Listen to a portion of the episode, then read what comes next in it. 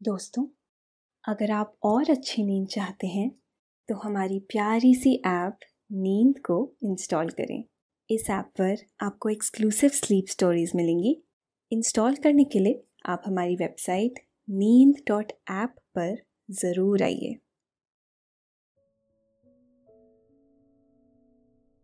नमस्कार, मैं हूँ सृष्टि। आज सुनिए लेखक कुमार रहमान की लिखी स्लीप स्टोरी, सर्दी वाले दिन। गुलाबी जाड़ा। ये लफ्ज अब कम सुनाई देता है। इन दिनों गुलाबी ठंड पड़ रही है। गुलाबी जाड़े का मतलब है हल्की सर्दी, यानी चादर वाली सर्दी। यानी जब रात में चादर ओढ़ी जाने लगती है।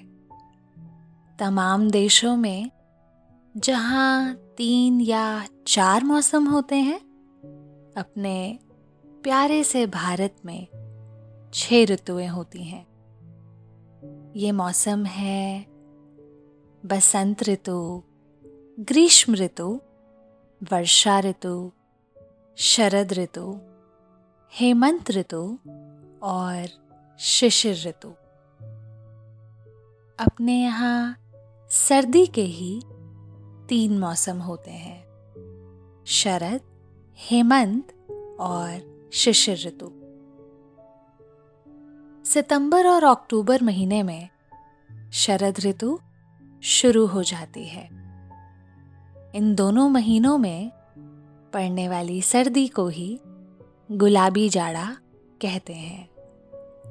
इसके बाद नवंबर, दिसंबर में हेमंत ऋतु आती है।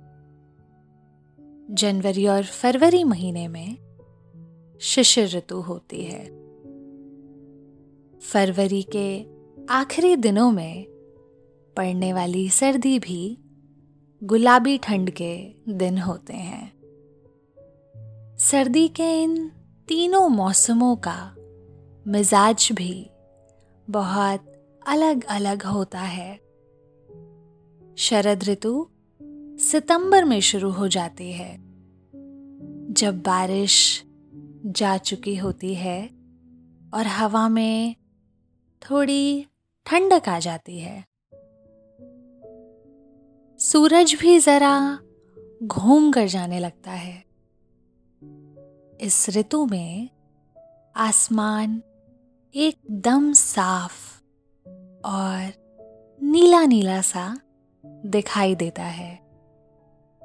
धूप थोड़ी थोड़ी सी अच्छी लगने लगती है। सुबह पेड़ पौधों पर ओस की बूंदें नज़र आने लगती हैं। इसके बाद आती है हेमंत ऋतु। हेमंत में सर्दी बढ़ने लगती है। दिन काफ़ी छोटा हो जाता है और रातें लंबी। और सर्दी की आखिरी ऋतु होती है, शिशिर या शीत ऋतु। ये सर्दियों के सबसे सुहाने दिन होते हैं। मौसम के हिसाब से सभी की अपनी पसंद होती है।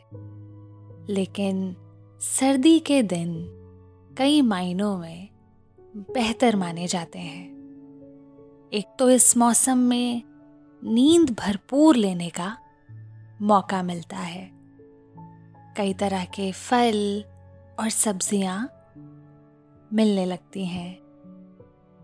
आज हम बात करने वाले हैं सर्दियों के फुर्सत भरे दिनों की कई सारी यादों से होकर गुजरेंगे। लेकिन पहले आप अपने आसपास की सारी लाइट्स ऑफ़ करके आराम से लेट जाइए। अपनी आँखें धीरे से बंद कर लीजिए।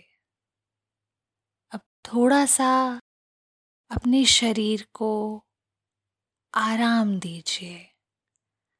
थोड़ा और आराम। अपने शरीर को बिल्कुल ढीला छोड़ दीजिए। कोई टेंशन नहीं, कोई तनाव नहीं। अपने दिमाग में चल रहे सभी विचारों को, चिंताओं को त्याग दें। एक शांति से महसूस करें। सब नेगेटिव पॉजिटिव विचारों को धीरे धीरे निकाल दें। हाथों को सीधा करके अपनी कमर के साइड में रख लीजिए। अपनी सांस पर ध्यान लगाएँ। इसको धीमे या तेज नहीं करना है। बस ध्यान देना है कि कैसे वो आपके नाक, गले में होते हुए फेफड़ों में आ रही है और आपके फेफड़े फूल रहे हैं।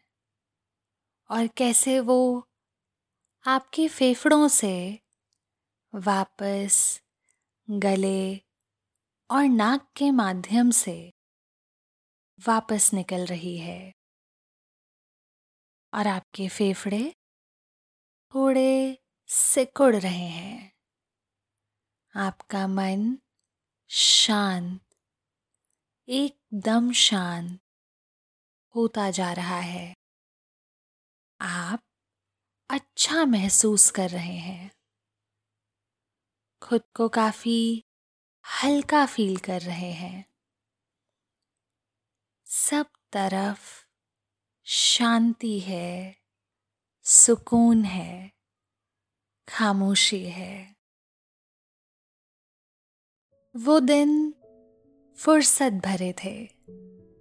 इसीलिए सर्दी आते ही आपका सब कुछ बहुत आराम से, धीमी गति से चलने लगता था। सर्दियों में आपकी सुबह ज़रा देर से होती थी। रजाई से मुँह निकालना कितना बहादुरी भरा लगता था ना? मौसम कोई भी हो, माँ तो रूटीन से सुबह ही उठ जाती थी। लेकिन घर के बाकी लोग रज़ाई से झाँक कर ये देखा करते थे कि अभी कौन कौन बिस्तर के अंदर है। अगर बाकी लोग उठ गए हैं और आप ही बिस्तर में हैं तो उठने का दबाव बढ़ जाता था। वरना एक बहाना होता था। अभी भैया और दीदी भी तो लेटे हैं। चलो, कोई बात नहीं। कुछ देर और गर्म रजाई में पड़े रहा जाए। वो स्मार्टफ़ोन के दिन नहीं थे कि ऐप से जान लें कि मौसम का तापमान कैसा चल रहा है। मुँह की भाप ही थर्मामीटर होता था। आप मुँह से भाप निकालकर तापमान जाँच लिया करते थे। मुँह से निकाली गई भाप जरा ज़्यादा सफ़ेद हुई तो सर्दी ज़्यादा है। और अगर कम हल्की नज़र आई तो मान लेते थे कि आज सर्दी कम है। मुँह से निकाली गई भाप के हल्के होने का एहसास होते ही बिस्तर से बाहर आने की आप हिम्मत कर ही लेते थे। जिस तरह सुबह देर से होती थी, वैसे ही हल्के हल्के ब्रश करना, फिर गुनगुने पानी से नहाना। सब कुछ बहुत सहजता और आराम से किया करते थे आप। सर्दी में उन दिनों संडे का कितना बेसब्री से इंतज़ार रहता था आपको, जब सुबह जल्दी नहीं उठना पड़ेगा। संडे कितना मज़ा देता था। उन दिनों सर्दियों में छत पर धूप में घंटों औंधे मुँह पड़े रहना। इसी तरह लेटे लेटे आपका कोई मैगजीन पढ़ना, धूप में ही लंच करना, सोया वाली उड़द की देसी घी में डूबी खिचड़ी का अनोखा स्वाद लेना। किसी दोस्त के आ जाने पर धूप में बैठकर घंटों गप्पे मारना, दोस्त से मज़ाक में कहना कि आज सुबह इतनी सर्दी थी कि बात तक जम जा रही थी। फिर उसे पिघला कर सुनना पड़ता था। और इस बात पर आप दोनों का ठहाका लगाना। चाय के साथ गर्म गर्म मुरमुरे और चने खाना। कभी धूप की तरफ़ पीट करके बैठना और कभी सूरज की तरफ़ सीधे होकर बैठना। शाम को तेज़ी से धूप का भाग जाना, उसे पकड़कर रोक लेने की ख्वाहिश करना। क्या स्वाद था ज़िंदगी का? उन दिनों कॉलेज के नोटिस बोर्ड पर जब लिखा मिलता कि कल से कॉलेज दस बजे का हो गया है तो आपको यूँ लगता मानो कोई खुशखबरी ही सुना दी हो। धूप धूप कॉलेज जाते और धूप खत्म होने से पहले आप घर आ जाया करते। घर पहुँचते ही शाम हो जाती। मन करता सूर्य देव कुछ देर और ठहर जाते। सर्दियों के वो छोटे दिन बड़े अपने से थे। वो दिन बहुत खास थे। वो दिन पुराने थे, लेकिन बहुत सुहाने थे। उन दिनों सर्दियों की तैयारियाँ कुछ इस तरह से होती थीं, जैसे किसी त्योहार की तैयारियाँ हो रही हों। वैसे उन दिनों मौसमों का स्वागत खुश दिली से ही किया जाता था। नेचर को एंजॉय किया जाना एक रिवायत थी। ऐसा सभी करते थे। तो सर्दियों की तैयारियाँ किसी त्योहार जैसे ही होती थी। सर्दियों की आहट महसूस करते ही रजाइयाँ निकाल कर उसे सुखाया जाने लगता था। उस पर के कवर धोकर फिर से चढ़ा दिए जाते थे। उन दिनों कंबल का रिवाज जरा कम ही था। वजह भी थी। तब इतने अच्छे कंबल आते भी नहीं थे कि वो सर्दी के तेवर बर्दाश्त कर सकें। कुदरती रूई भरकर रजाई बनाई जाती थी। ये रजाई जरा भारी ज़रूर होती थी, लेकिन सर्दियों से बहादुरी से लड़ती थी। आपके घर बाज़ार से ऊन आ जाता।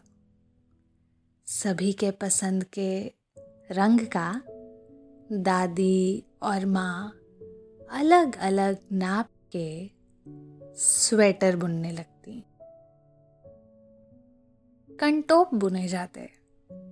यानी ऐसी टोपी जो कान को भी ढक ले। पुराने स्वेटर भी निकाल कर धूप में सुखा लिए जाते। गर्म कोट प्रेस कराकर वार्ड्रोब में टांग दिए जाते। जैकेट भी धूप खाकर वार्ड्रोब में पहुँच जाती। आप चक्की से सरसों वगैरह भी पेरवा कर तेल का इंतज़ाम कर लिया करते। क्योंकि सर्दियों में तेल की खपत बढ़ जाती। कई तरह की सब्ज़ियाँ आ जाती हैं। उन दिनों ज़्यादातर सब्ज़ियाँ मसालेदार ही बनती। सर्दी शुरू होते ही दादी लहसुन, अदरक के आचार डालने लगती। क्योंकि ये शरीर को गर्म करने का काम करते हैं।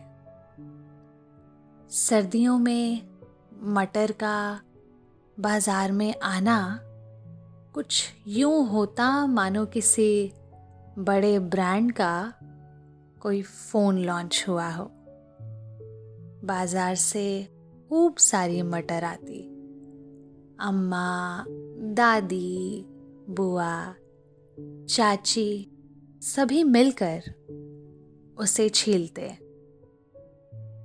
बच्चे तो काफ़ी सारी कच्ची ही खा जाते थे।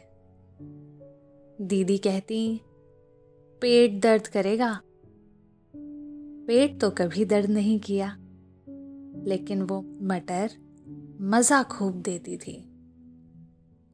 मटर के दानों का इतने रूप में इस्तेमाल होता, मानो मटर का उत्सव हो। मटर की घुघरी बनाई जाती, मटर आलू की सब्ज़ी बनती, मटर का निमोना बनता। निमोना मतलब मटर की शोरबे वाली सब्ज़ी। मटर पुलाव बनता, मटर की तहरी बनती। मटर भरकर पूड़ियाँ बनाई जाती। फिर भी दिल ना भरता तो मटर का कचालू बना लिया जाता। सर्दियों के वो दिन बहुत मज़ेदार होते। रात को गज्जक वाला आता, हाथ में पेट्रोमैक्स लिए, जिसे अक्सर गैस बत्ती कहा जाता। आवाज़ लगाता हुआ कांधे पर एक बाँस के सहारे गज्जक लादे हुए। गज्जक सिर्फ़ सर्दियों में ही आती। चीनी वाली गज्जक गुड़ वाली गज्जक चने की दाल वाली गुड़ की पट्टी, मूंगफली वाली गुड़ और चीनी की पट्टी। आपको बाद में पता चला कि इसे चिक्की भी कहते हैं। रामदाने वाली पट्टी और भी जाने क्या क्या सर्दियों में गज्जक का स्वाद ही निराला होता था। ऐसी जायकेदार और खस्ता गज्जक की बस मज़ा ही आ जाए। दरअसल उसमें प्यार भी घुला होता था। गज्जक वाला उसे बड़े प्यार से बनाता और फिर उतने ही प्यार से बेचने आता। हम सब भी उसे उतने ही प्यार से खाते थे। मूंगफली? उसे आप उन दिनों मूंगफली कहा करते थे। मूंगफली वाले का इंतज़ार तो कुछ ऐसा होता था, मानो किसी दोस्त का इंतज़ार हो रहा हो। रात कि खाने के बाद मूंगफली वाला आता ठेले पर गर्मा गर्म मूंगफली बेचते हुए। कढ़ाई पर मूंगफली भूनने वाली छन्नी से ज़ोर ज़ोर से मारता। ये आवाज़ बता देती कि मूंगफली वाला आ गया है। आंवले और हरी धनिया की चटनी के साथ गर्मा गर्म मूंगफली का स्वाद बड़ा ही निराला होता। खूब सारी मूंगफली लेकर सामूहिक भोज जैसा होता। सभी हीटर के पास बैठ जाते। और बीच में मेज पर मूंगफली सजाई जाती। और फिर बस मूंगफली को तोड़ने की तड़पड़ आवाज़ ही सुनाई देती, काफ़ी देर रात तक। हालाँकि ये बात हम कभी नहीं समझ सके कि आखिरी मूंगफली का स्वाद इतना खराब क्यों होता है? हालाँकि हम सबने इसका एक उपाय निकाल लिया था। हम सब मूंगफली खा खा कर उसका छिलका भी उसी में मिलाते जाते थे। फिर एक समय आता कि छिलके में मूंगफली छुप जाती और फिर हम उसे ढूंढ ढूंढ कर घंटों खाते रहते। हालाँकि अम्मा को इसमें मज़ा नहीं आता था। इसलिए वो अपनी मूंगफलियाँ अलग कर लेती। लेकिन आप इस खेल का मज़ा वो भरपूर लेती थी। कभी कभी तो अपनी वाली ख़त्म करने के बाद वो भी खोजी अभियान में लग जाती। हींग बेचने के लिए नेपाली भी आ जाते। उन दिनों नेपाल के लोग गली मोहल्लों में हींग बेचने आया करते। बड़ी शुद्ध हींग होती। अठन्नी और एक रुपए भर की हींग खरीद ली जाती। वज़न के लिए सिक्के ही ज़्यादातर इस्तेमाल होते। ये हींग बथुए से बनाए गए सग पहते में इस्तेमाल होता।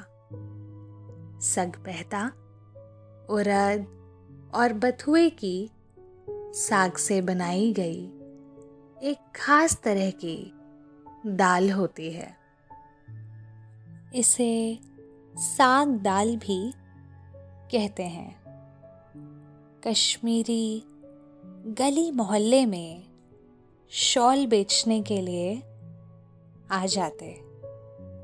खूबसूरत डिज़ाइन और रंगों वाली ये शॉल लोगों को खूब पसंद आती।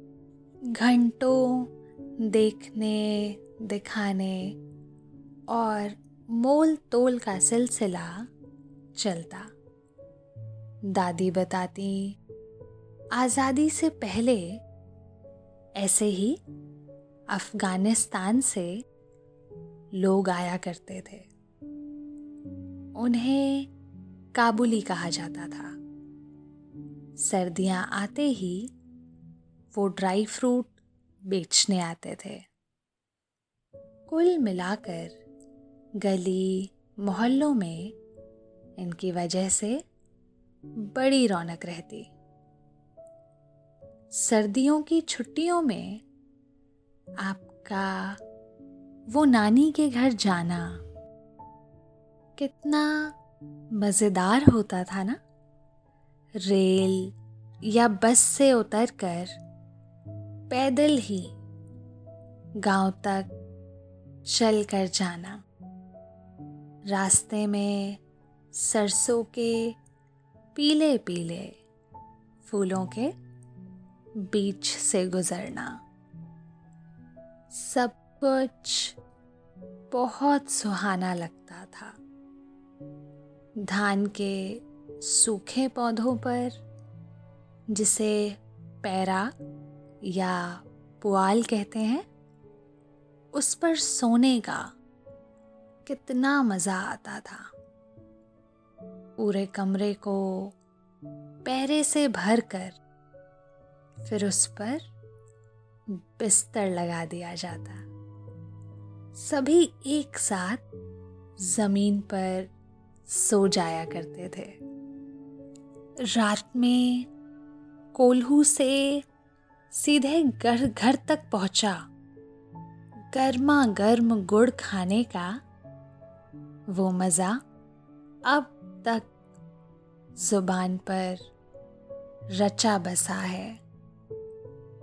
ऐसा गुड़ कि मुँह में घुलता चला जाता था। दिन में राब के साथ रोटी खाना, वो सब कितना मज़ेदार था।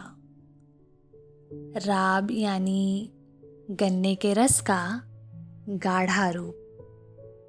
गाँव के तालाब से निकाले गए ताज़े हरे सिंघाड़े का वो स्वाद अब तक याद है। सबसे ज़्यादा मज़ा शाम को। अलाव यानी कैंप फायर के किनारे बैठकर तापने में आता था। उसी अलाव में आलू और गंजी भुने जाते। सभी गर्मा गर्म मज़े लेकर खाते।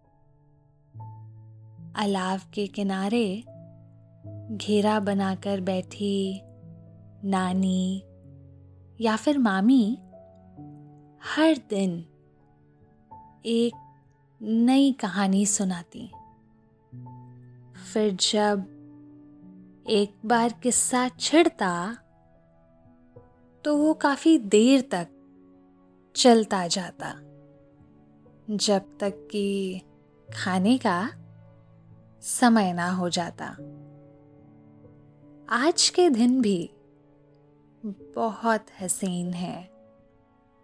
बिस्तर में घुसकर टीवी देखना?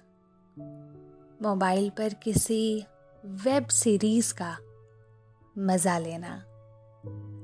कोई गेम खेलना? या फिर शर्लॉक होम्स को पढ़ना? सब कुछ बहुत आनंदमयी है। हर दौर की अपनी खूबियाँ और मस्तियाँ होती हैं। बस ज़रूरी है कि उसे भरपूर इन्जॉय किया जाए।